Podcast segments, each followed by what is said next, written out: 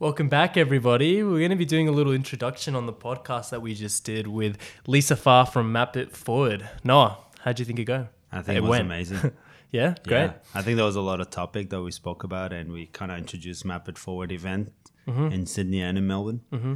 We truly mapped it forward. Yeah, it's a big it's a big project. We this is probably the biggest project we've done, uh, and it's been in the plans for the last four or five months, and it's finally coming together. We're approaching the last two weeks. We decided to do it in two cities, uh, so we'll be doing it in Sydney and in Melbourne. Three days each. Three days each, Plus well, the four party. plus the party. Yep. Uh, so it's, it's it's a huge event. Uh, we go through everything from why it's why it's necessary, why we wanted to collaborate on the on the project.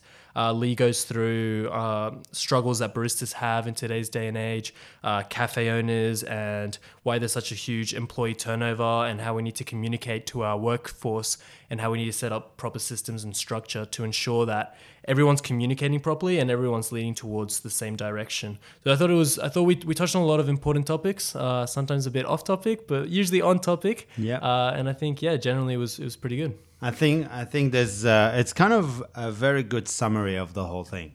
Yeah. And if you listen to it, it's just going to help you to understand what we're trying to achieve Yeah. and uh, the career progression that we're trying to highlight. And as a career, uh, sorry, as an industry as a whole, we really need to, need to be part of this. Yeah. So basically, Map It Forward is a set of courses to help uh, professionals within the coffee industry or aspiring professionals to develop a successful career in coffee. I think we should finish this up by saying conspiring on, Ah, each other's success. Conspiring to each other's success. Yeah, I like that. And enjoy the episode. I know. Bye.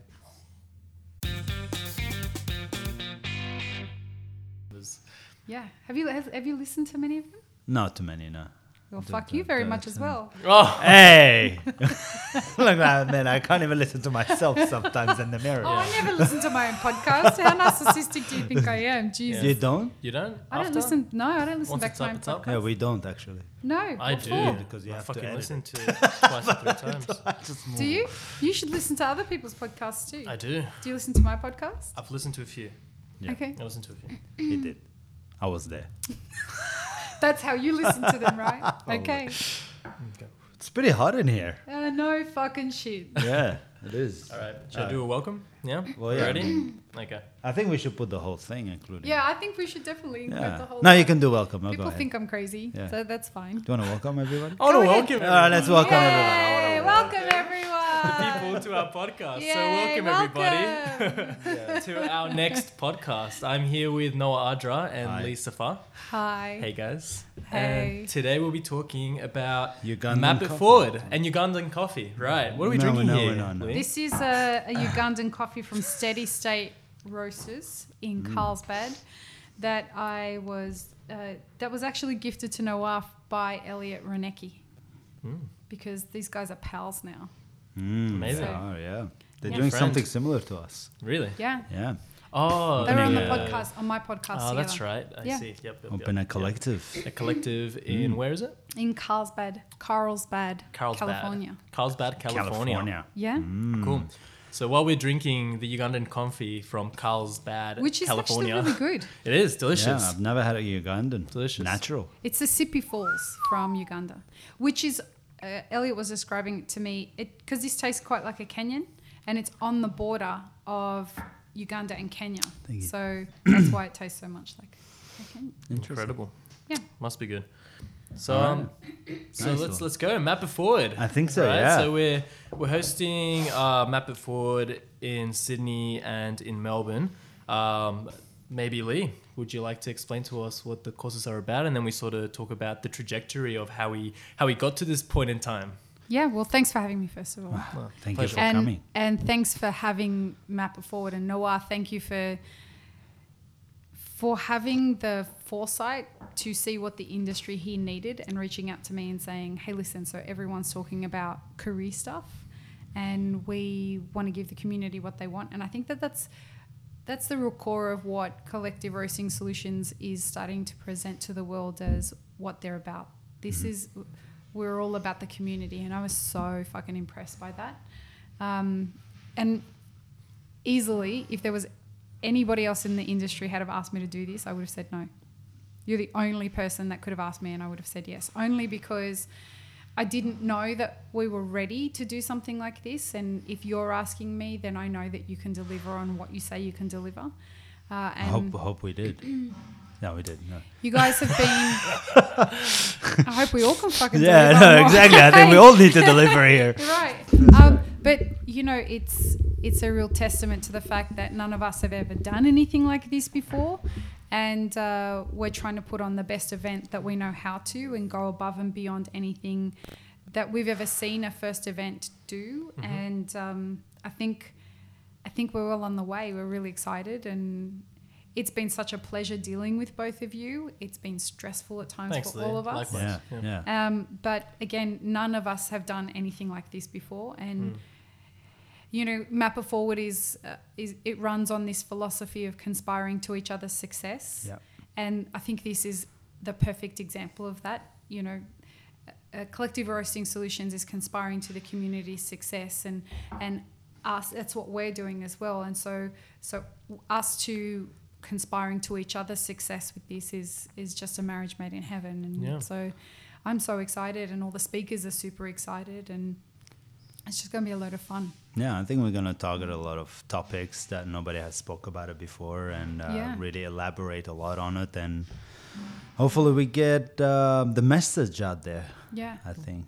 Why did you want to do this? And it's not my podcast. It and. I- Yeah, yeah, it yeah, yeah. It sounds like it is. no, Dude, no, you just got on it. Just quickly before we get on that, just for the people who don't know, maybe in a couple sentences explain um, the what the courses are about. Like, what, what are you Yeah. trying to deliver with these courses? Yeah, so uh, this is about career and business development in the Australian coffee industry. And the people that we're targeting with this, uh, the information we're presenting is for people who are currently in the coffee industry or looking to get into the coffee industry uh, as either cafe owners, roasters, baristas, um, innovators in any way, anyone who wants to pivot from where they are into other things. And the way that we've structured the whole thing is so that if you're a coffee professional, you should come to the whole thing. You hmm. should you should come to all 3 days because it will give you an oversight of how the whole industry around around cafe hmm. ownership, roasting and baristering is going to move forward. Hmm. And we're addressing some really interesting things that have never been spoken about in the industry. So, uh, our speakers have been tasked with talking about the coffee industry from a perspective that has never been spoken about before. So, Jared Truby is going to be talking about specifically on all three days, he'll be talking about culture and leadership. Uh, our, after that, we'll have on the Cafe Owners Day, Al Keating will be talking about strategy uh, around, you know, how, what's the strategy behind how you put your cafe together, which is huge. Like for anyone who knows Coffee Supreme and the brand, Yeah, it's crazy. having that kind of insight into the strategy behind how you put your cafe together is awesome. Probably one of the- internationally as well. Yeah, yeah. Um, and on the Roasters Day, the strategy session is with Scott Rao.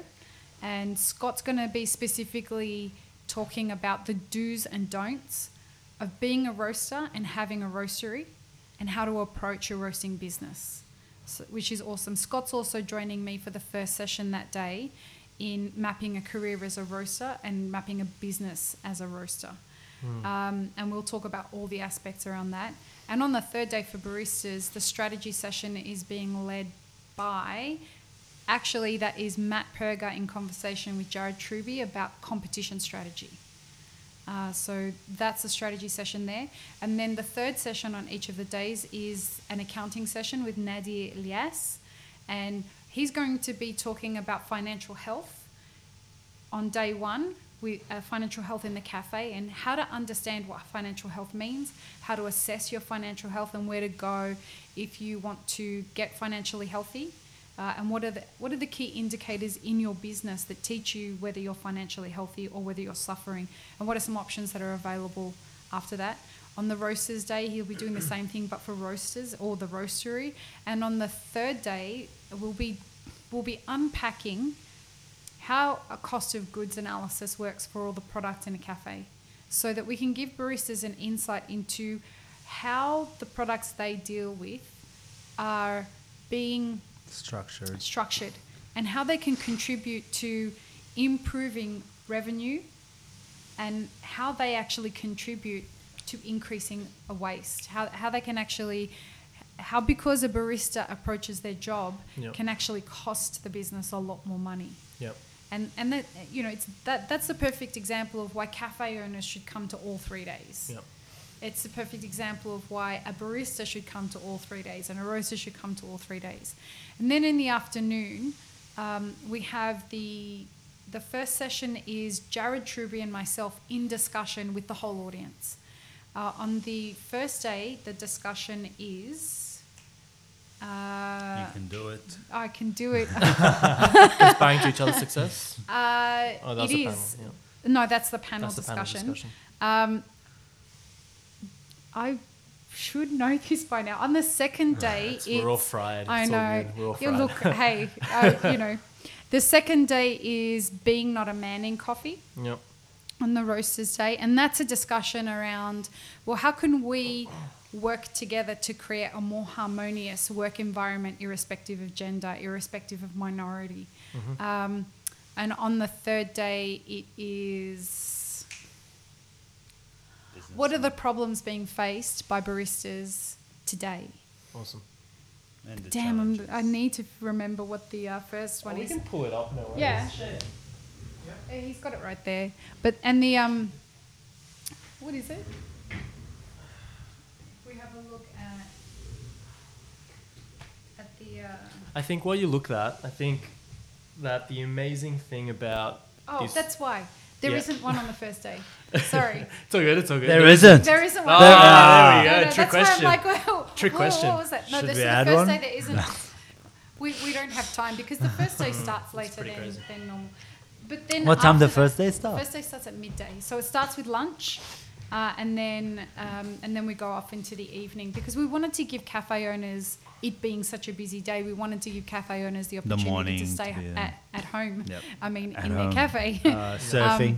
oh no, yeah. oh, so actually working. Yeah. But then after the, the audience discussion, then we have the panel discussions. And so we've invited a sea of industry professionals in Sydney and in Melbourne to take part in the panel discussions.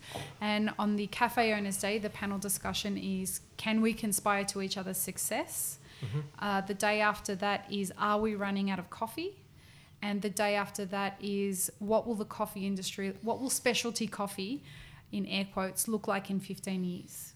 Um, now, the other thing that we've left off is the very first session of each day, and that's me. Uh, and on the first day, it's actually myself and Noah, and we are presenting the map. And so this is the Are we? thing that. Yeah, Nah, I'm yeah, we we fucking worked on it for a couple of hours yesterday. So yeah, we are. Oh yeah, I did. Um, so we're presenting the map for cafe owners. It's a, it's a, in air quotes, ten year map. But um, some cafes will go for ten years and some won't. But it it's an elastic band to that one, so that it just goes for however long it is. But there's three sections, and it's really really well put out. Thanks to Noah, he uh, contributed so much content to that. Um, My and pleasure. you, you um, so Thanks, Noah. Oh, that's man, thank, Thank you, you, man. thank you, thank you for saying thank you. I really appreciate it. Uh, let's get off that loop. um, and the second day is Scott Rao with myself on um, the map for roasters and business owners with a roasting brand. And the third day is the barista map, and I'm doing that one on my own. Um, so that's the content for all three days. And um, actually, there's one that I missed in Sydney.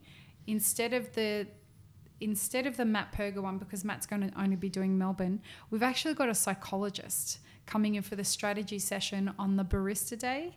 And that's Jamie Berry. He's a neuropsychologist. He's one of the leading neuropsychologists in Australia. And he's going to be talking about mindset in the workplace hmm. and how we can. And he keeps telling me, you're not going to believe the content that I've got for these guys. Mm. So he won't tell me about it. He says that it's been, he's my favorite human to have conversations with. We have roughly four to six hour conversations once a week. And he says that the content was drawn from the conversations that he's had with me. So mm. I'm equal parts excited and shit terrified about what he's going to tell you all about what I've said about He's me. gonna judge you. man. But but it, it should be really interesting. He is ridiculously smart and so observant of the way that genders can work together and have a balanced approach to to creating a harmonious workplace as well as how can we self-observe and, and have a really healthy mindset we work in quite an aggressive mindset kind of environment you Yeah. know we've got things coming at us all the time pressure, high stress. yeah. And so, how do we manage that mindset? And how can we take that and thrive in that environment? So, that's important to us as Map It Forward that we're teaching people how to have great mental health, how to assess their mental health, and what they can do to come back to center while still mm-hmm. being bent over at the coffee machine. I think it, I think it's fantastic. I think there's sometimes when you're trying to find knowledge on industries and on careers, and you're looking in the internet or you're looking at other books. A lot of this stuff is very theoretical. It, Yeah. it looks nice on a piece of paper, but then when you apply it to real life, it's not very practical, and Yeah. it, it, may, it may not apply to the to that um, sort of time and place and community. What I love about what you're doing now is you're literally getting people who have been there, done that. They're still involved in the coffee industry. They've they've they've gone through all the steps to get to where they are in their success, and now they're telling you the the to dos, the the the the barriers, the you know what you should watch out for, what skills you should obtain, what, what are the shortcuts, what are, what are the easiest ways um, to obtain what you want to obtain, and how can you do it successfully? And I think for me that's the most attractive part of this whole event, the fact that you're getting some of the leaders of the coffee industry to give their advice on what they think is practical for you to apply. Yeah, thanks. And for us, this was um, a really strategic selection of speakers for a lot of reasons. We wanted to make sure that we chose people who could not only speak to their successes and failures, but people who have done things differently than the way most people have done them. And that's really mm-hmm. important to me. I want to make sure that with Map It Forward, we find the people with the highest levels of integrity, but are able to speak to the audience that's in front of them. And, and one of the agendas for me, having been someone that came up, like the Australian coffee industry raised me as a coffee professional. Sure, I'm a coffee professional in America now, but I am a success story from the Australian coffee industry. And there is some things that were incredibly difficult for me that still exist. And I think that they need to be addressed because they don't really get spoken about. And I um, wanted to every year. I'm hoping we we have a successful year, and this is something that becomes an annual event. And we'd never do it with anyone but CRS. Thank you. Um, and Vice versa. thank you. There's actually no one else in the Oh, world yeah. that's doing it. Only There. one- oh, damn it. Yeah, but we appreciate the support, bro. Love you, man. Too, man. Um, How you doing? but so, how you doing? so, so the, you know, the big thing that I wanted to address with this was that we do exist in a very male-dominated machismo industry, and I think that there are a lot of reasons why that's great, and I think that there's a lot of reasons why we could improve on that. And uh, you know, people have been saying to me, "Why did you only choose mostly men for the speakers?" Um, and look, I, I do want to address that they were they were all chosen specifically for one reason. These are men who are incredibly focused on creating a balanced workplace with regards to gender and race. And the reason I wanted to have these people on the panel is because they can not only speak to that through theory and because it's it's cool to speak about that right now. These are people who actively im- implement this as a part of their culture in their workplace. Yep. And we could use a lot of that here uh, in Australia. And I wanted not only men who were advocating for it, but men who could demonstrate how you go about doing that. Yeah. Oh, they got a case study, right? Right. And so it won't be like this every year, uh, but this was an important way that I wanted to kick off um, our relationship with the Australian coffee industry. And I'm not making any apologies about that. My job is wherever we take Map It Forward around the world is to be that person who doesn't hide behind the things people don't want to talk about.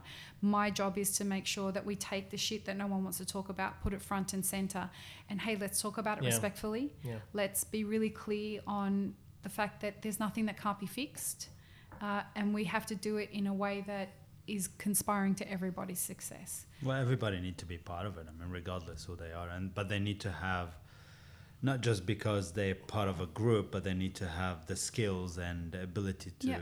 you know, to to show that you know they they did it all, and this is Yeah. why we chose them, and they are role models, Yep. and how they can help us to move forward and to change the way we think as well. Yeah, and I think people will be really surprised to know that these kinds of um, gender imbalances with regards to the coffee industry are really a lot less pronounced in America. A, a lot less pronounced in America. And it, Jared's going to speak a lot about that with the way that they've put the Cat and Cloud team together. You know, their their leadership team is fifty percent women, and their uh, their barista team and their roaster te- their roasters are all women. Yeah, right. Awesome. The guy who pack they have uh, one of the guys that works in the roastery uh, packs everything, but other than that, it's all women, and most of their baristas seventy percent are women, hmm. and they're fucking crushing. And so, I think the reason for that is that you have you have more women owning businesses over there, but you also have people that have come into the industry at a time when gender balance is becoming really topical. Mm-hmm. And whereas most of the people who are owning the best businesses here in Australia, we all got into it 15 years ago, mm. you know, and, and it wasn't as topical as it is right now. And so I think that we just, it, it's just literally a change in view, you know, and, and I think, and I genuinely believe that we're in the situation that we're in right now, not because men want to fuck women up. It's not about that. I just think that no one's kind of shown people, or as many people as we should, um, how to how to progress a business with balance and what value that will add to a roastery. And I, look, in fairness, Noah and I were talking about this uh, the other day, weren't we? When we were saying that, you know, he would love to hire more women, but they're just not asking for jobs.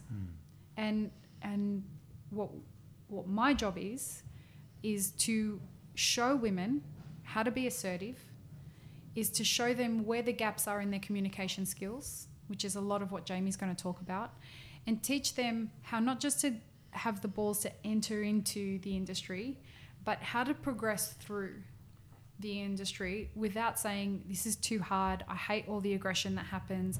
I don't like the intimidation factor, and I'm going to peace out. Hmm. Because that's what we're seeing a lot of. Women are coming into the industry and they're just they, they don't want to deal with all the testosterone. Yeah. Well, I, th- I think, I mean, to add to this, there's not, they, they don't know what the career they have Right. because they only see themselves as baristas Right. and they're not seeing them maximum cafe hmm. manager. Right. But then that's it, right? They're not seeing Exactly. themselves like, oh, we, we can be roasters or we can be green coffee buyers or we can be Yeah. working for an export or an import company within the coffee industry, you know? So, And that, look, that will change as Map It Forward gets older. Like, can you imagine what what our industry is going to be like in 10 years from now when we've started giving Yeah. this information to people and encouraging them and, and pushing them forward and saying, hey, listen, you know, you being a roaster isn't the only other thing that you can do. Yeah. You can you can become a green buyer, you can become an innovator, you can become a coffee writer, you can become someone in, in coffee tech, like release an app. You can become um, go into admin, you can go into you logistics, can into go to operations. farms, you can, you can Yeah. be in agronomy. I mean, Absolutely. who knows where Yeah. you're going to be? You know, and and this is our role. You Yeah. know, we're, we're sitting here saying, look, it's important for you to start as a barista. It's the entry level thing. I have, in my whole career, I was a barista. I realized like the, the amount of people that tried to throw money at me to open my own cafe, and I knew I didn't want to do that. I was having a music career. I loved being in coffee, and I knew that if I was going to open a cafe, I wouldn't be able to do music again, and I'd never be on the machine. Hmm. And for me, that was the thing I liked about coffee. I, I, was in the cafe because I loved the customer interaction. It was a real challenge for me to turn somebody's day into something really happy. Hmm. And being a cafe owner is anything but that. You hmm. know, you rarely get, you know, Yeah. you I mean, they do. You have your own stress, I guess. yeah, it's a whole different. You know, it's the bookwork, it's the cash flow analysis, it's the, It's the chef. staff, it's the chef, the it's. Yeah, it's but it's but it's everything, you know. And so, Yeah. um, you know, I just want to show people that, hey, you know, you can be a barista and be an entrepreneur and learn how to do that and get into business for yourself. And there's nothing you can't do, but a lot of people don't know what's open to them. And I mean, I was options I was in one of the lecture, and th- there was um, I think the Korean guy Sang Ho, his name. He was Which lecture was this? Sang Ho Park, I think, and he was talking about sensory science. That he studied Mm. sensory science Mm. in the Mm. UK. I'm Yeah. like, wow, you can actually do Yeah. that. Yeah, There's yeah, there's yeah, a science about Yep. flavors, and, Yeah, and you can man. go to university and have a degree Yeah. and probably flavors, something, yeah, and, and you could work What a sick For- business card that would be. yeah, I mean, you could you can work in in in one of the biggest There's coffee a, companies. There's a friend of mine, and- and what she does is she approaches big companies that sort of produce lollies or they might Yeah. produce this sort of stuff, and she'll look at their portfolio and she'll see what sort of flavors they're missing in their portfolio that could meet the market in today's day Yeah. and age. What sort of candy they can put up, chips, stuff like, like that. Like sour sour candies they they have like Yeah. an age group so when they do an ad they're specifically targeting 17 to 13 years old Is that real? yeah yeah real seriously That's like all strategies like it's Yeah. it's amazing like you know just just going to these lectures or be around those talks you Yeah. realize it's not just a barista man you No. could you could do so much more And look, the economy, uh, something we're going to be talking about a lot is we don't want people to just be focusing on the next couple of years of their career, right? The global economy is changing. And when I say global economy, I mean the workforce economy as Mhm. well as the financial economy and the technological economy. And so we want to be talking about things now like automation and AI. We want to be talking about universal base incomes and how people are planning for when we have different technological implementations that happen and how you're planning for that. Hmm. So the, the workforce economy is absolutely gearing towards entrepreneurship. And so we want to position people for being in the cafe for the first few years of their career and then starting to understand well, am I somebody who should be an entrepreneur or am I somebody who should be working with an entrepreneur? Some people are thinkers and ideas people and innovators, and other people are doers. You know, they, they're the person who's going to execute on the vision.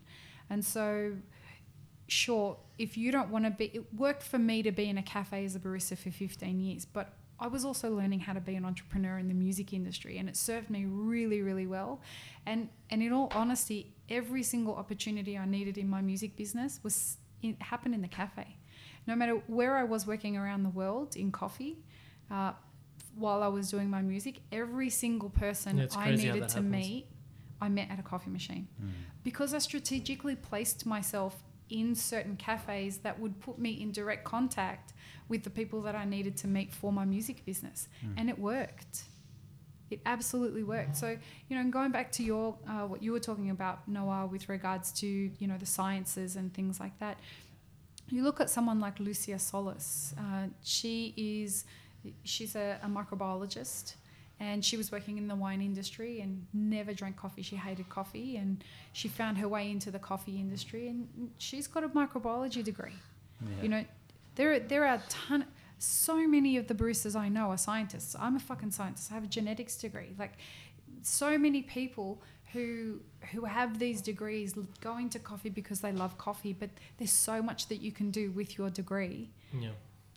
in coffee, you Yeah. know, and, and I do it with, with Elixir, you know, it, my science is what I use to, to create that brand and the product and, and everything around it. There is there is a sense that if you are in the coffee industry, you do have to, you still do need that sort of entrepreneurial drive, because how many how many available set like those type of jobs are available just commonly to baristas? Not really. Like you still need that dedication to to to, to learn more, to maybe travel to the farms, find out. For example, Capricornia, they have a an internship program where you can go to their farm in Brazil and learn about the agronomy and the farming. There still needs to be a level of drive that comes from like there's not just you can't just jump on Seek and say, oh, there's an agronomy job that you can sort of sign up to. Like there is still an element of um, where the coffee industry, you still need to search for these things and you need to, which is sort of what Map It Forward is doing. Um, I'm, Yeah. I'm assuming, Well, but mapping the way for them mapping the to way and showing them the opportunities. But it's still, you know, like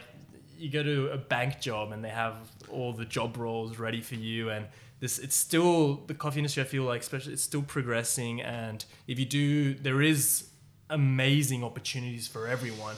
You still need to go out there and, and search for them and find where your place is and what you want and what you're looking for. Yeah, look, there's you raise a, a really interesting, um, interesting scenario. scenario, yeah, and and an idea, you know, of we talk a lot about this idea of grit, and grit is determination to achieve a certain outcome, right? And there's a lot of studies being done, psychological studies being done right now on cultivating grit in your teams, um, as as leaders in different generations. How are millennials uh, versed with regards to grit versus people in Gen X and and and baby boomers? And I've spent a lot of time understanding this because I hear so many cafe owners be you know constantly bitching about why do I got to high five a barista every fucking time they pull an espresso shot. You don't have to high five me, don't worry. No, I had somebody text me as well, like, Lee, do I have to buy gold stars to stick on baristas every time they pull an espresso shot? This shit is getting ludicrous. We never had to do this before. And when people are talking like this, we have to listen. Like we've got to we've got to address it. Like what's really going on here?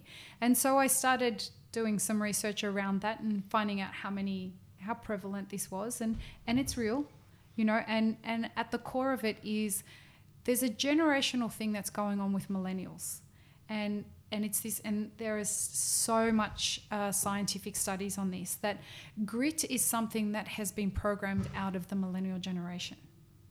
And so not all of them but the idea is that um, because i'm going to use an american term here because i can't remember what the australian term is. What's what do we have that's little league here? Do we have you know like little athletics i think it is like little athletics i think that's what it is here but It's like English, I think they will get it. whatever Grassroots, yeah so you like little soccer camps. Or yeah those kinds of things well they no longer have a winner right so they they actually don't keep score and nobody wins the game Yeah, yeah. and what's That happening the there Barely won concept. Uh, it's it's the being. Like being you didn't lose, but you. Everyone won. Everyone Yeah, wins. everyone, Everyone wins. wins. It's Yeah. this. Yeah. So what they're trying to do is they're trying to um, see competition. If there's a winner, other people are going to feel like their feelings are hurt. So we've got to coddle everybody.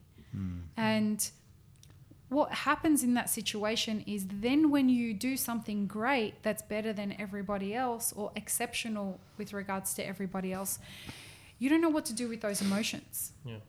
And and because of this, that's why these baristas need a high five because they've done something better than everybody else, and you know you get a high five for everything that you do. Yeah. But what what it's not fostering is this idea of how do I strive to achieve something? Like if I want to be the best goalkeeper, right? I, I, someone's got to be giving me some sort of indicator that I can measure from this week to last week of tell me how many goals I saved or tell me how many goals the other team scored against me and who won. There's there's none of that. And and we're now starting to see this many years later as the millennial generation start getting into jobs and becoming, you know, grown adults. They're in their 30s now. And so well 20s and 30s. And you can't blame a generation that wasn't taught a certain skill set. Hmm.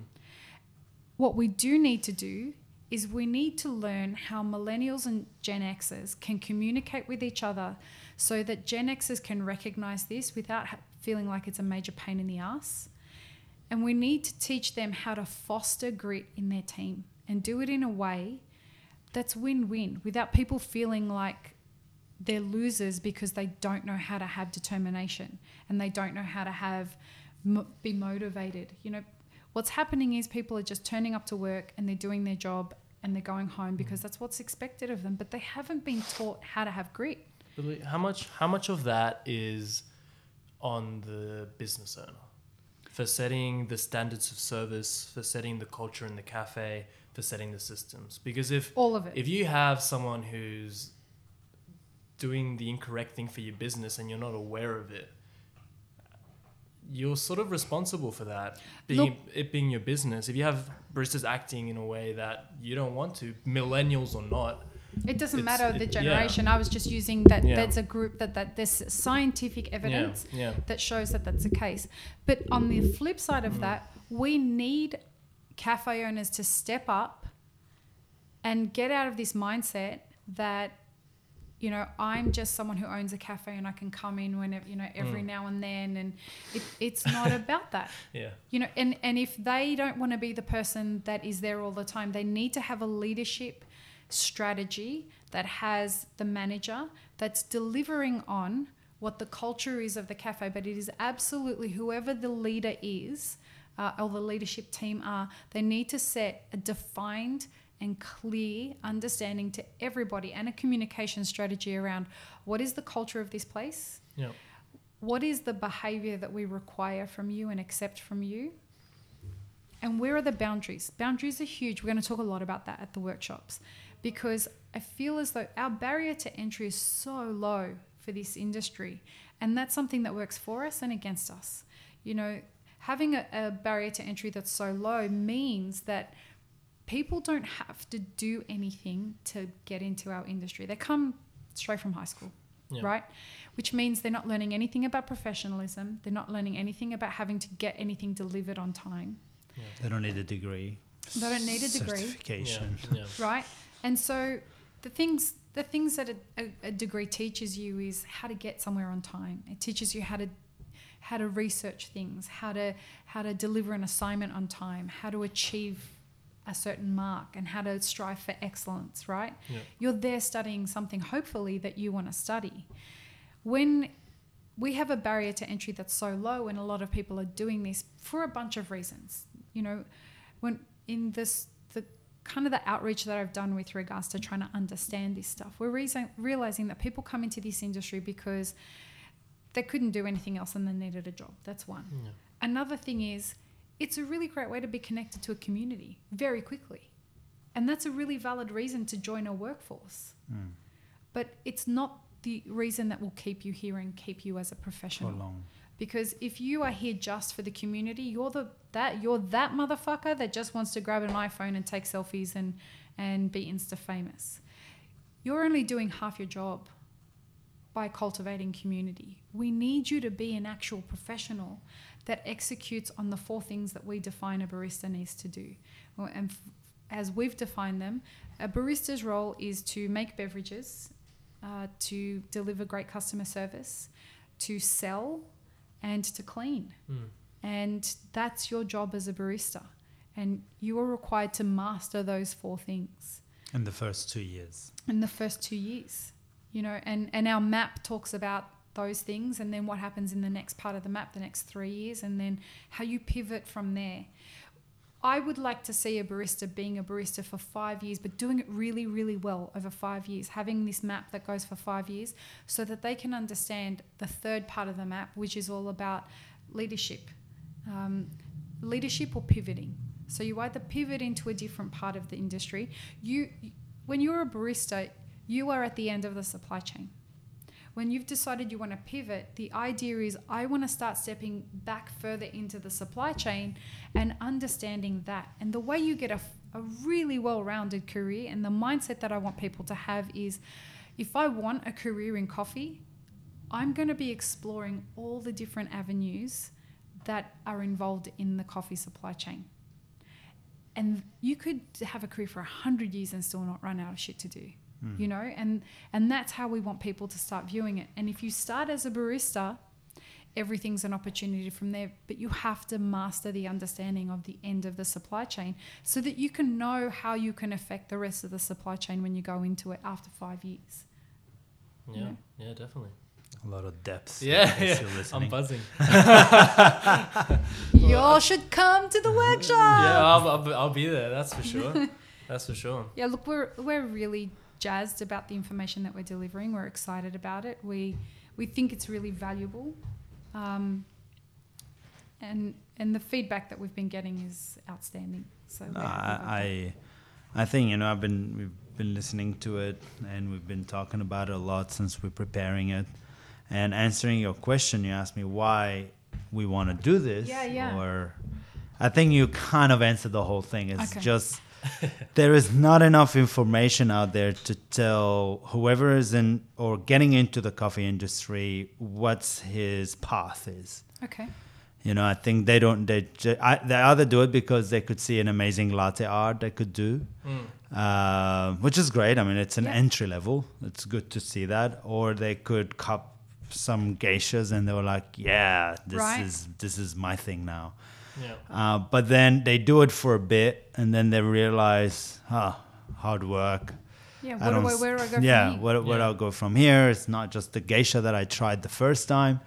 It's a lot worse than this, or you know, and I and us not explaining to them, and even cafe owners, they don't they don't help their own baristas to foster education or to tell them, hey, I'm gonna invest in you and buy you this book Yeah. Yep. really I was really lucky to work for a for a person before at Circa and For I could give him I, a shout out. I, I could and Tony. I And mean Tony, both yeah. of them, you know, and and them just like boom, these are books. Yeah. This is this, this is that. Yeah, don't worry about leadership. the TDS. Don't worry about the filters. Yeah. Just just do TDS every morning. Yeah. Or don't worry about this. What do you know? I want um, a Synesso hide. Yeah, no problem. We get a Cine. You know, you don't find this because No. They don't have that vision of you know education knowledge is what's gonna make them unique and what they anything, they offer. have the opposite. They feel like if you're too knowledgeable, you're going to leave them. Yeah. So why would they train you? Yeah, exactly. They want to limit your knowledge so Yeah. that you stay So in you that position I'm for not- the rest of your life. Why? I want to see you grow. And I feel like our industry is run on a lot of fear that way. And that's why we so much talk about this idea of conspiring to each other's success. You know, stop being scared of someone else doing better than you. Because let me tell you, if somebody else is doing better than you, I want you to see that as that's your new bar. That's what you want to be aiming for. You want to be encouraging everyone to rise so that we can all rise together. Yeah. You, in taking when someone's successful, they've just put in front of you a bunch of ideas of how you can be successful as well. I'm so impressed. Please don't get embarrassed here, I but am. I'm so impressed with everything that. I've seen about um, CRS and the way that you know I have set a culture here for encouraging your team, for everybody here feels cared about. Everyone cares about each other. And you want people to come in and learn. You want to teach people. You want to encourage them to ask questions. This is a real, and I mentioned this in an email to Scott yesterday. I'm like, you have to see what they're creating here because this is so much more than just a co roasting facility. This is a place that people can come and feel like they belong to an industry and they feel that they are growing. And congratulations to you, Oh, man. thank you. As Well, a proud. I wouldn't have done it with the friend. amazing team that I have. That's for sure. And that right there, ladies and gentlemen, is exactly what a true leader says. Yeah, exactly. I mean, that's know. that's the thing. A lot of people, we know. If, I mean, what Amadeo was saying is that instead of using the success story to inspire newcomers, even though they they've let them with a lot of a lot of knowledge, they try to limit them so they can don't know a lot of Yeah. things. That if they leave, they still are not as good as they were. But I would rather say to the new guy who's gonna come to the coffee shop, is like, look, this is what happened with this man. Look, look where he is right now. He's Yeah. working for a great company.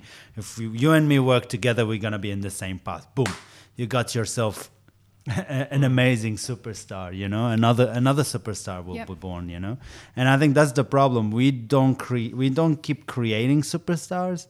Once we have one superstars, that's it.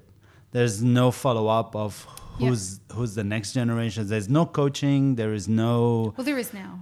Yeah, now there is, there but Yeah. but before there was no coaching. Yeah. you know, Yeah. before we do all this. yeah there's a, there's a lot of i mean and I mean, we, we talk about this a lot and it's sort of changing now and i think this whole internet culture which is given a lot of crap it's also really beneficial because of the access of knowledge that you have available hundred the percent. communication and the engagement and the amount of communities that you can make outside of your geographical area. You can connect to people overseas. You can connect to other communities that want to share. And it's it's unbelievable. And so slowly we're, we're educating ourselves. And before you know you're in a cafe and there's a couple books that everybody knows but everybody's read them and you want to learn more but your head barista doesn't want you to learn because it's his job. And then the cafe owner doesn't want you to learn because then you'll leave. And so there's this whole like system that doesn't allow you to progress.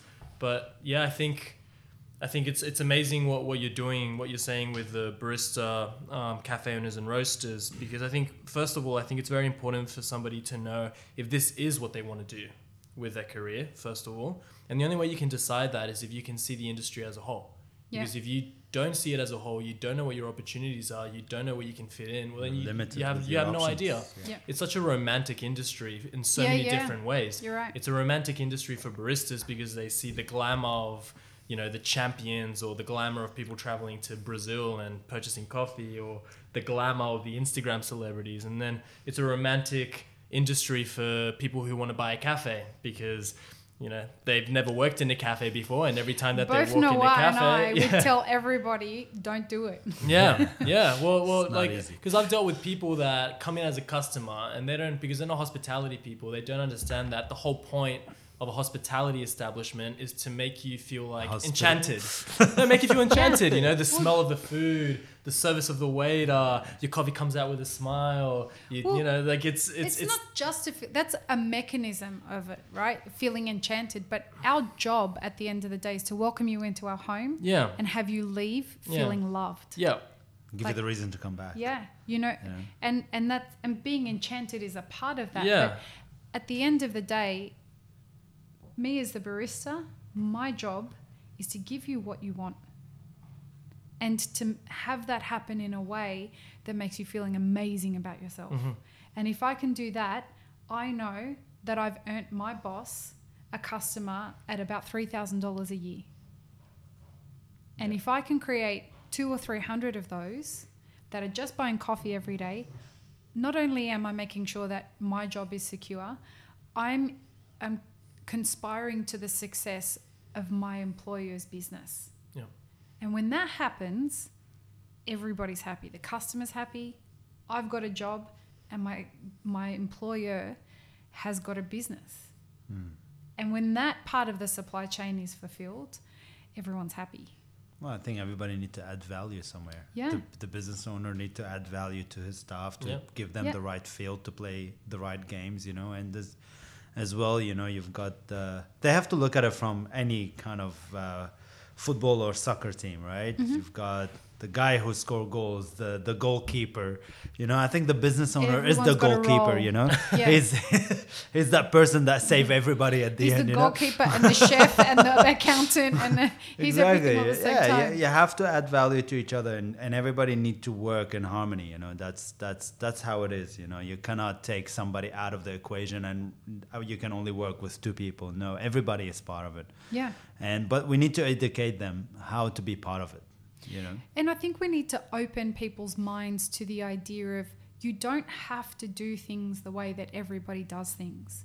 In fact, if you do want to rise above what's going on right now, which is an oversaturation in the Sydney and the Melbourne market, and a constant under demand, uh, an under supply, sorry, of baristas. Everyone's always looking for baristas, right? Like, if you want to set yourself aside from the other cafes, then you need to be approaching your business very differently than the way that other pe- places do that. I had a cafe owner call me while I was in the States. He was here in Sydney and he said, I just don't know how to approach my staff with regards to they want more money. I haven't got any more money for, to pay them. And I need to find a way to actually cut my, my wage cost Yeah. and looking at a way approaching that from the perspective of how do I cut my wage cost financially is in my mind a very usual way to approach something like that.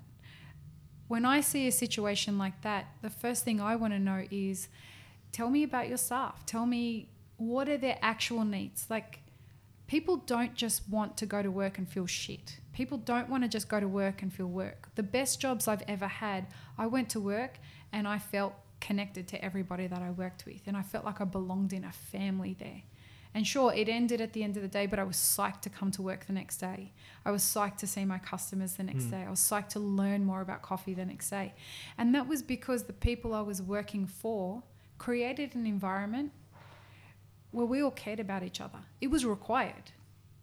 And they didn't employ people who were assholes. Like they knew we were all the kind, the mindset of the people that were there. They encouraged us towards a certain mindset. They pushed us with regards to education. Yep. They themselves were happy to admit when they didn't know something. And if they didn't know it, we all learnt it together. And they didn't bring people into the team that disrupted that and created a cancerous approach to that. So when I was speaking to this guy, I said to him, "What are you guys doing with regards to cultivating a like a, a belonging environment?" And he was like, "What do you mean?" And I and we started talking about that, and I said, "So the majority of his team are immigrants, and they'd all been here only for a couple of years, all of them." And I said, "Listen, man, the thing when you understand the perspective from which your employees are coming at, you can understand how you can solution anything. Like this is not just about having them come and work for you and your business." and and make you money so that you can pay your bills. This is about this idea of well, how can I have them want to show up every day for a long time? Because my customers want that. My customers want to see the same faces every time. Yep. And so what we realized was having an immigrant-based um, workforce, a lot of them are disconnected from feeling community, and they just a currency and we talk a lot about life currencies but a currency to them is this sense of connectedness and so i said to him you need to start having family dinner once a once a week at the end of service on your last shift every week everyone you buy dinner for everyone you sit in the store you have some beers and you no one talks about work and it's a way of cultivating something that they look forward to that isn't work Yeah. every single week. And and an immigrant workforce are so disconnected from a routine that they would normally have with their family. And I'm happy to say that it's working really well for him. Amazing. But that's something that you don't need money to do something like that. Yeah. That's about, oh, I give a lot of fucks about my workforce. Yep. Yep. And that's a way of doing things differently. I I think you touched on a really good point on a few conversations, just tying it up together. It is a different generation coming forward in today's day and age through the workforce. And so the, the, the, the millennial generation that's coming through in the cafes have to be treated differently for longevity in the workforce. It's not the same as my my father who would want to work for a company for, for 20 years and he knew he was going to be you know taken care of and he, he was he was in love with that. As long as the company had the brand name that's it. You mm-hmm. know millennials now it's different and I'm a, I'm a millennial too and I'll tell you myself when we come into your workforce we want to know that you're a true leader. We want to know exactly what you've done and what you're doing to, to, to put yourself up. You have to prove yourself as much as we have to prove prove to you. And maybe that sometimes comes off as, a, as an arrogance but if, if, if you can show us that leadership and that guidance and that effort i can guarantee you we'll work harder than anybody else out there. And it is a different mentality and it is a different um, it's it's a different work ethic uh, sometimes, and I think it's it's gauging to personalities as much as generations because I think personalities within generations are very different, um, and people are very different within generations, even though there is o- overarching um, themes. But it is definitely something that the old ways may not work for now and you have to try and figure out what works for now. If there's a lot of baristas jumping ship, if there's they're still jumping ship within the coffee industry, so they still want to make coffee. They're jumping from cafe to cafe to cafe to cafe to cafe. What are we doing wrong in the cafes to sustain? And it's really interesting that you say that. It's not just what are we doing wrong in the cafes, it's what are we doing as an industry that's not adjusting to the change in culture. Hmm. And nothing is a linear problem. This is a really complex situation that we have here. And it's not a one way solution.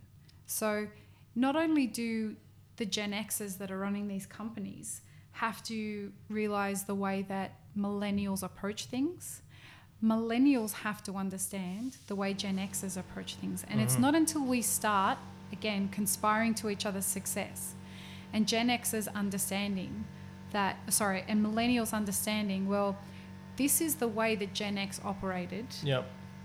I have an opportunity to work for some pretty incredible people if I can if I start learning how to find them and we're going to teach you how to do that at the workshops. Yep.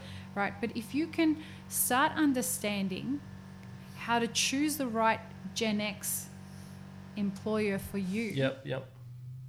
not only are you going to learn a lot, but you're going to thrive. And that's the goal. The goal is for you to want to go to work every day and not feel bored. Hmm. But also understand that, and this is very important for people to understand, not everything is going to be new and shiny every day. Yeah. And that's something that we've found really difficult for millennials to accept. You'll hit a point in your map, in your career map, and it usually comes as you're entering the mid career years, which is the second phase of your map, where everything is boring because you you think you know how to do it all by then, right? You know how to make a V60, you know how to pull an espresso shot, your latte art's down. That's the point of the first part of your map, your puppy years. Like you are supposed to become a master at the fundamentals. Mm-hmm. But then the middle part of your map, which I think is the hardest because there's nothing new and shiny in there. It's building on the fundamentals of what you've learnt. And that is about how do I get better and how do I keep getting better. But nothing's new and shiny. And that's where the millennials struggle because it doesn't keep their interest constantly. Mm. And so the focus there is well, how do I keep this in- interesting for myself when it's hitting that plateau? And I think that's a that's the biggest challenge that millennials face because after that they start going into leadership they start becoming a head barista they start becoming cafe managers or they decide to pivot to something else then it gets all exciting again. Mm-hmm. But it's that three years in the middle from year three to year five that there's a reason we see that as the part that most baristas exit out of the coffee industry because they're not realizing that oh this is this is the hard part and they haven't gotten comfortable with being a part of the hard yeah, part yeah. Like when they're learning, they're excited, and then suddenly Right. when it becomes a an actual profession, when you have to sort of fine tune your skills, and yeah yeah, I get it. And I think if we can tell them this is what you should expect, then they can push through. Or at least they're ready for it. Exactly. they're prepared to like, Yeah. ah, maybe I should choose the right employers in that exactly. in that three years. Yeah. And and what you should what what I say to people is during that time, sure you're you're building on the skills. I get it. But the other thing that you can be doing is you can be working for people that you want to observe from afar. You know, choosing leaders in businesses, even though you're not going to be working directly with them, being around those people gives you exposure into the kind of human you want to evolve into. Mm-hmm. Of And that's You just so right? beautiful. Exactly. You know, so that when you are looking to become a leader yourself, you've been role modeled, even from afar, by the right people. Hmm. And it's really, really important. And in a way, everyone's a leader, right? Like in a way, everybody I've has. seen some people who are absolutely not fucking leaders. Oh, like, they, They're like the leader of their own destiny. everyone, everyone can be a leader within their own job role. Whether you're a barista, Right. whether you're a head barista, whether you're a manager, whether you're a cafe owner. And leadership doesn't always go downwards. Leadership also goes upwards. So you can you can show leadership to your head barista.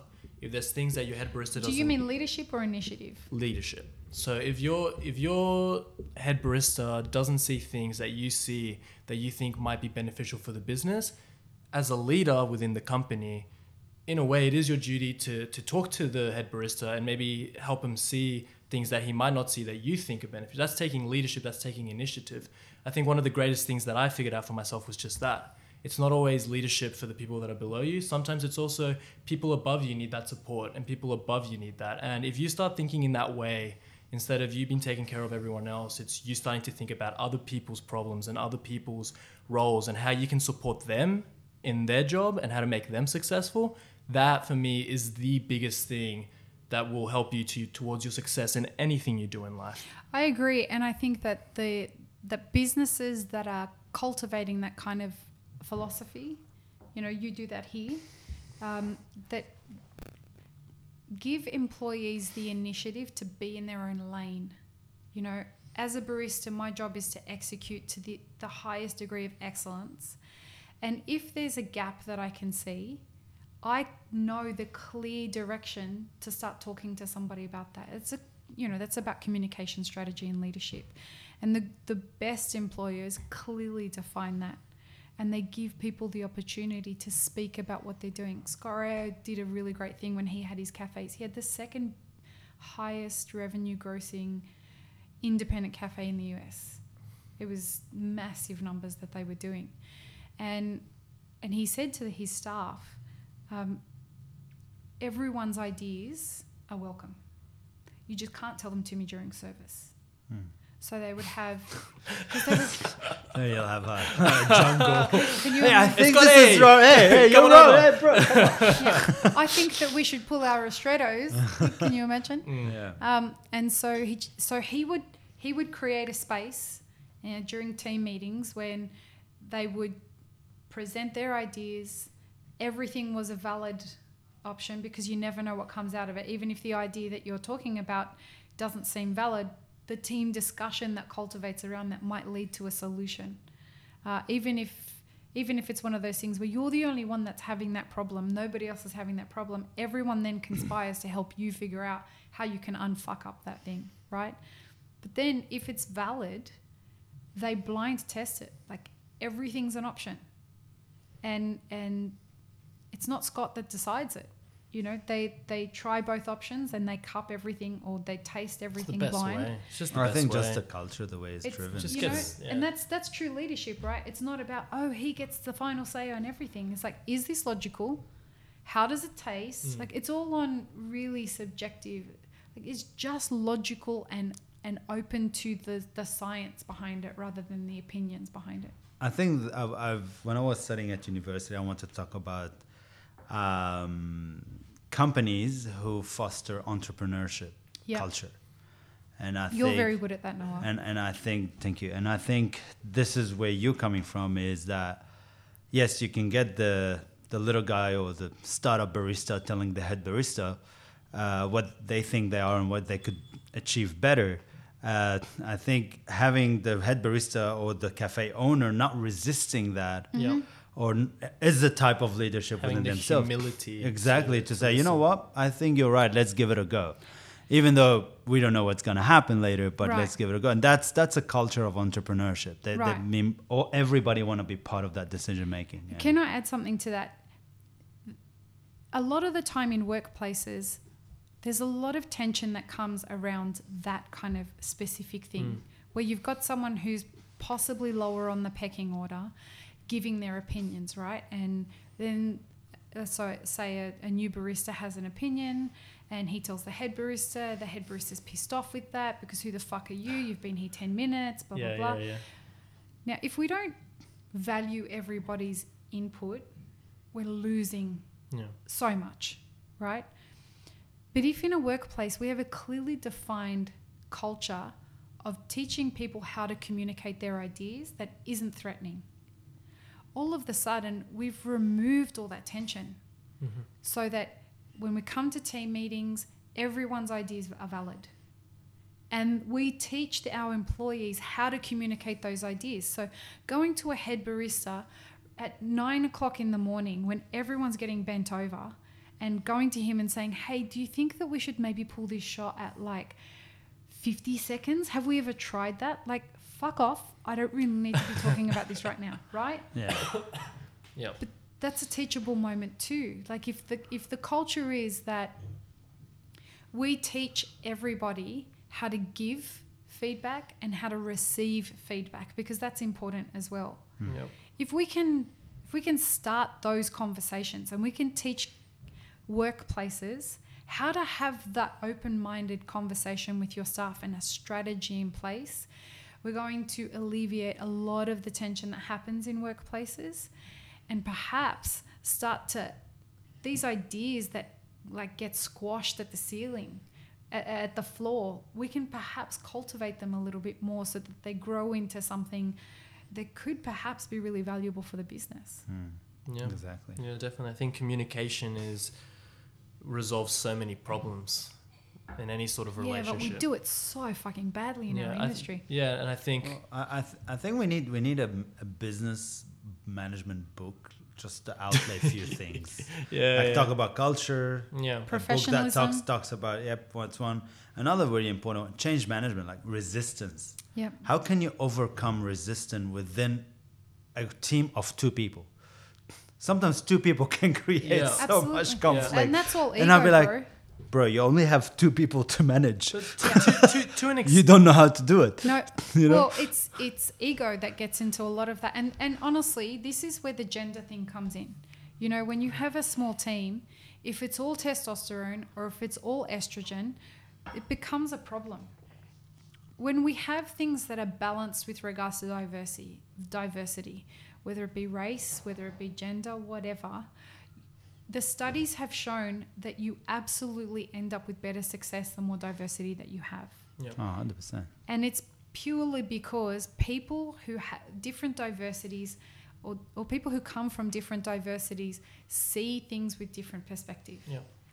And if you can add to that, showing those people how to communicate with each other, you're onto gold. Yeah. Hmm. That's absolutely I think that's right what there. missing in this. In, uh, other industry are able to do that. You know, they, there's other industries were able to uh, put a lot of people together from different ethnic groups, Yeah. different you know uh, gender. But in the coffee industry, we're still struggling to understand the concept first. Yeah, and I don't know why uh, that's such a problem. Honestly, um, I, I was flabbergasted going to the US and seeing how many women there are in coffee. Uh, it was really strange to me because w- there's not here.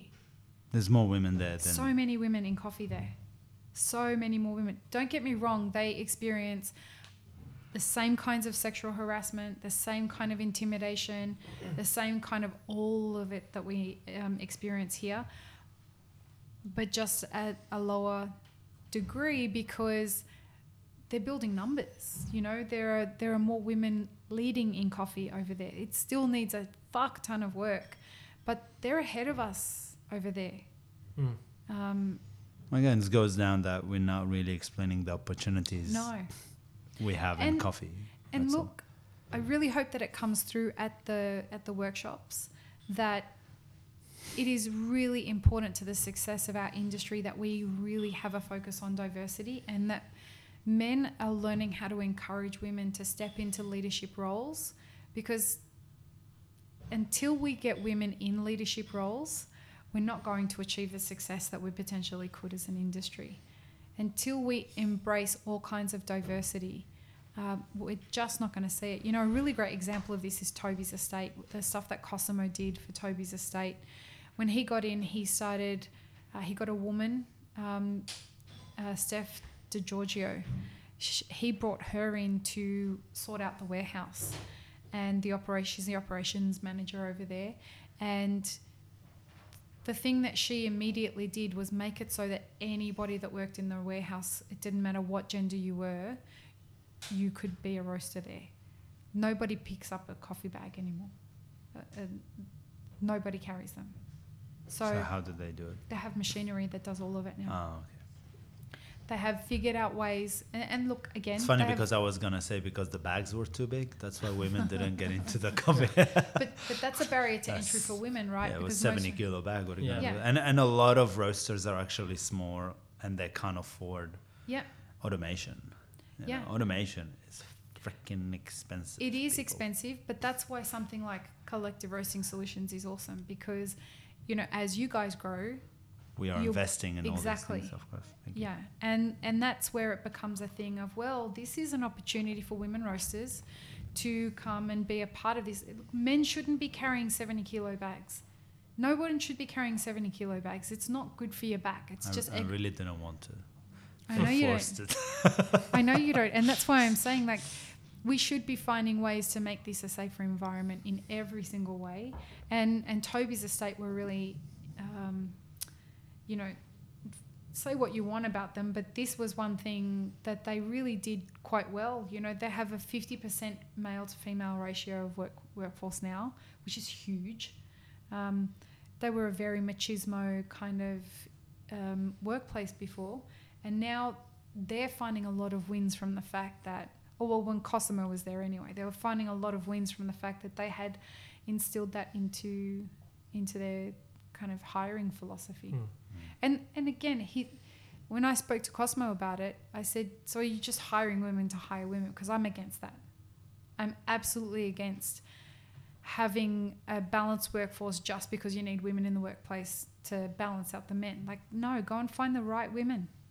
There are plenty of them out there. Because it's, it's those two things. It's what you mentioned, Noah. You put an ad out and you'll get 20 guys applying, you'll get one woman. And then the woman that applies does not have the personality or the experience to, to take the job role. So it's how do we create an environment to support women who want to come in. Maybe the environment isn't supportive of, of women. Maybe they get scared because of the machoism or or the tension or, or I'm not sure. So it's because yeah, because it's it's it's it's not easy. It's it's not it's not it's not easy either. Like I've worked with a lot of different places where they do want to hire females, but then they'll they'll they'll open up, and the ones that do come through, you know, they're traveling or you know they've it's it's a high pace espresso bar, and they're looking for someone with a bit more experience, and they can't just put someone who, who has no.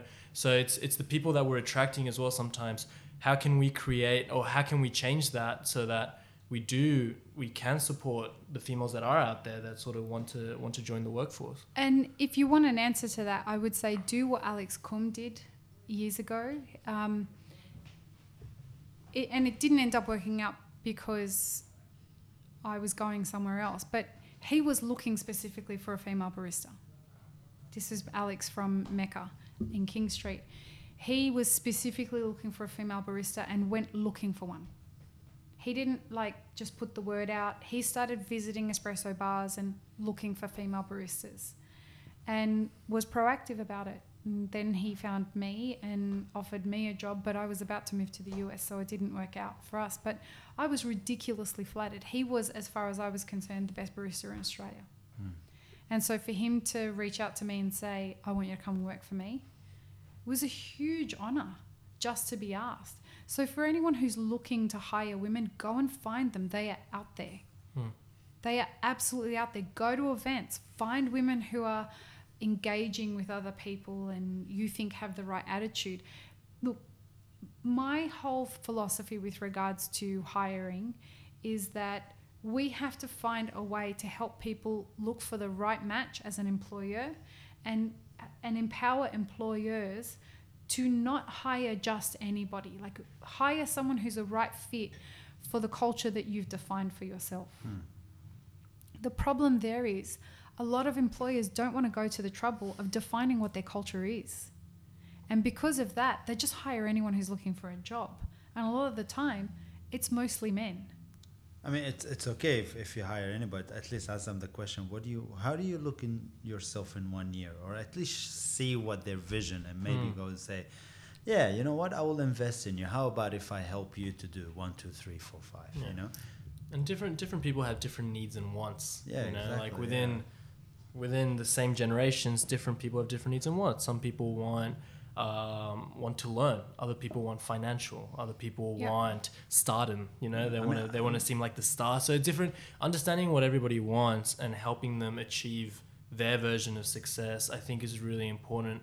And I don't know. I've, I've never had those sort of. Well, I mean, with Noah, we have them all the time, but with in like a cafe world. Nobody asked no, me, hey, where do you want to be in two yeah, years? Yeah. Uh, hey, let's let's put a plan. A roaster. He's like, no, right? Nobody asked us. But we, but. we talk about that all the time in the workshops to employers. It's like we ask them, how many people do you interview? And this is rife in the US. When you interview people, how many people actually ask you questions as the employer? Never. They never get asked anything. They never get asked like, what's your buying philosophy with regards to roasted coffee? Uh, what's the culture here? What's mm. your approach to sexual harassment? Like, they never get asked these questions.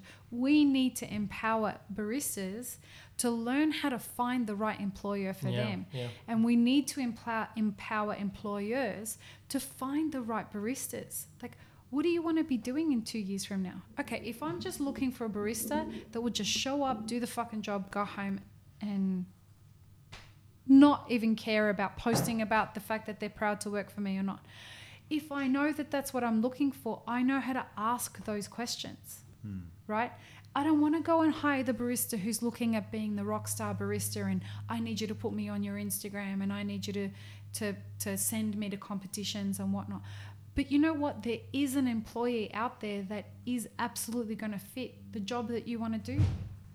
Just look for that. Yeah, that's what you have to know how to select for, and you have to know how to put that in an ad. Yeah. So that you're culling the amount of work that you do. Mm. It's really important for people. And I know a lot of this stuff. There, there are going to be cafe owners out there that are listening and thinking, I don't fucking have time to think about all of this stuff. You need to make time because I promise all of that stress that's happening to you right now is going to be alleviated when you have the right people working for you. Well, I think we should we should and you know what I, I, again we should tell them what is culture, what's artifacts, what is what is all this. So that, how do they know how to build something? Well, if- they need to come to the workshop. exactly. Like, you know, if- we need we need them there. We, Yeah. But if you if you look at one of the biggest costs for a business, it is um, employee retention. The, the, tr- the, the cost of training someone, the cost of lack of efficiency, uh, the, the missed income, like the, the, the longer you can keep your employee, the more skilled your employee can be, the, the more efficient your operations are, the, the more success you're going to have in a cafe. And the, the larger the turnover, the more inconsistency it's Well, it doesn't work this- for anyone. this, Costs you a lot more it just than costs you you think. so much more. Like the fact that you say I don't have enough time for this. Well, maybe you don't have enough time, but you're gonna have to pay for it. Either you dedicate time to it and you sort it out, and then it, you you avoid later later obstacles, or you just don't worry about it, and then you just deal with high employee turnover, which no one wants to deal with. And this is why I spend a lot of my consulting time convincing people not to open cafes. Because we want the right people opening cafes. If we can have the right people opening cafes and limiting the number of people that shouldn't be opening cafes from opening cafes, we're going to start a better. We're Of going to start seeing a we'll better have a success better rate. supply chain. Exactly right.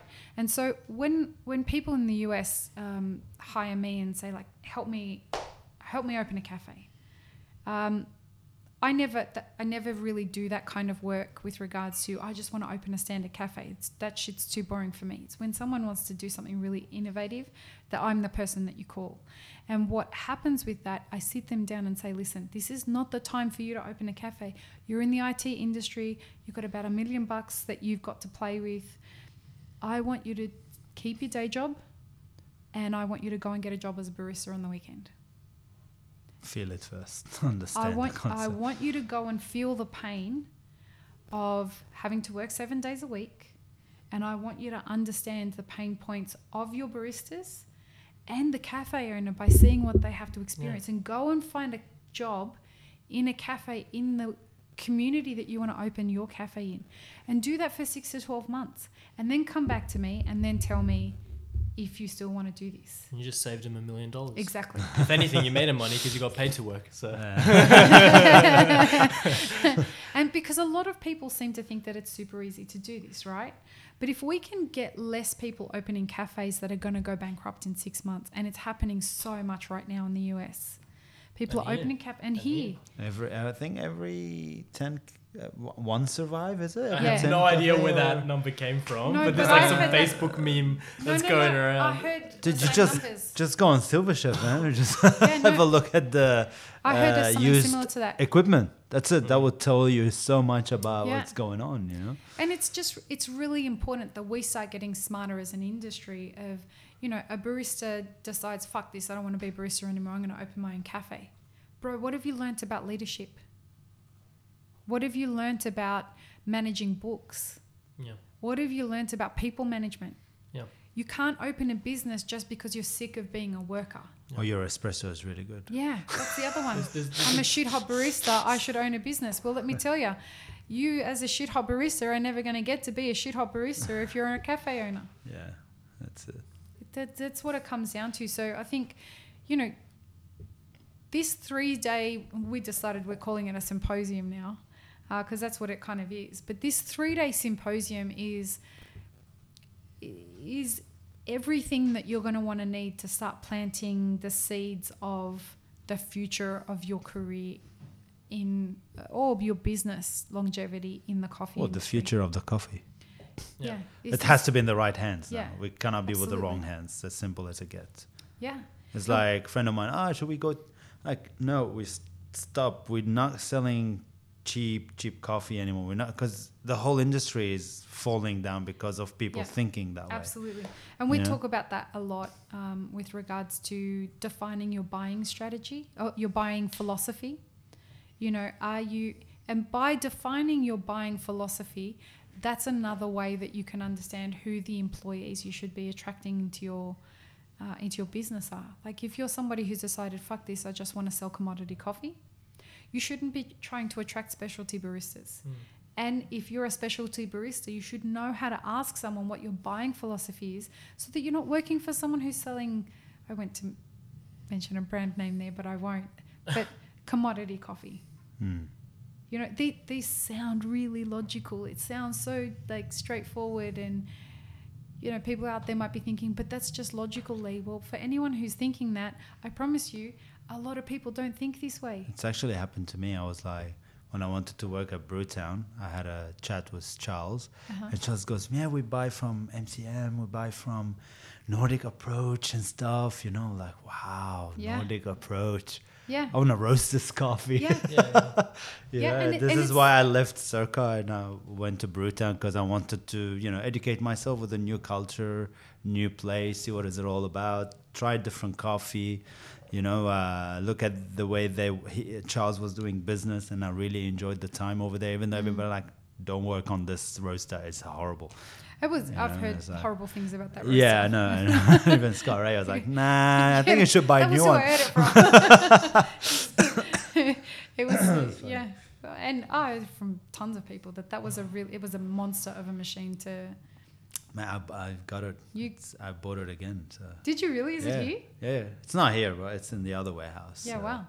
I love this roaster. It's my favorite, man. I was able to produce amazing coffee out You of were. this. You're I a was, very good roaster, Noah. I was able then to produce coffee anywhere you put me. You know, that's what I said. My guys, if you can produce a good coffee out of This? Yeah. machine, you'll be fine on any other machine. You know. Yeah, yeah. So uh, you gotta give them a challenge.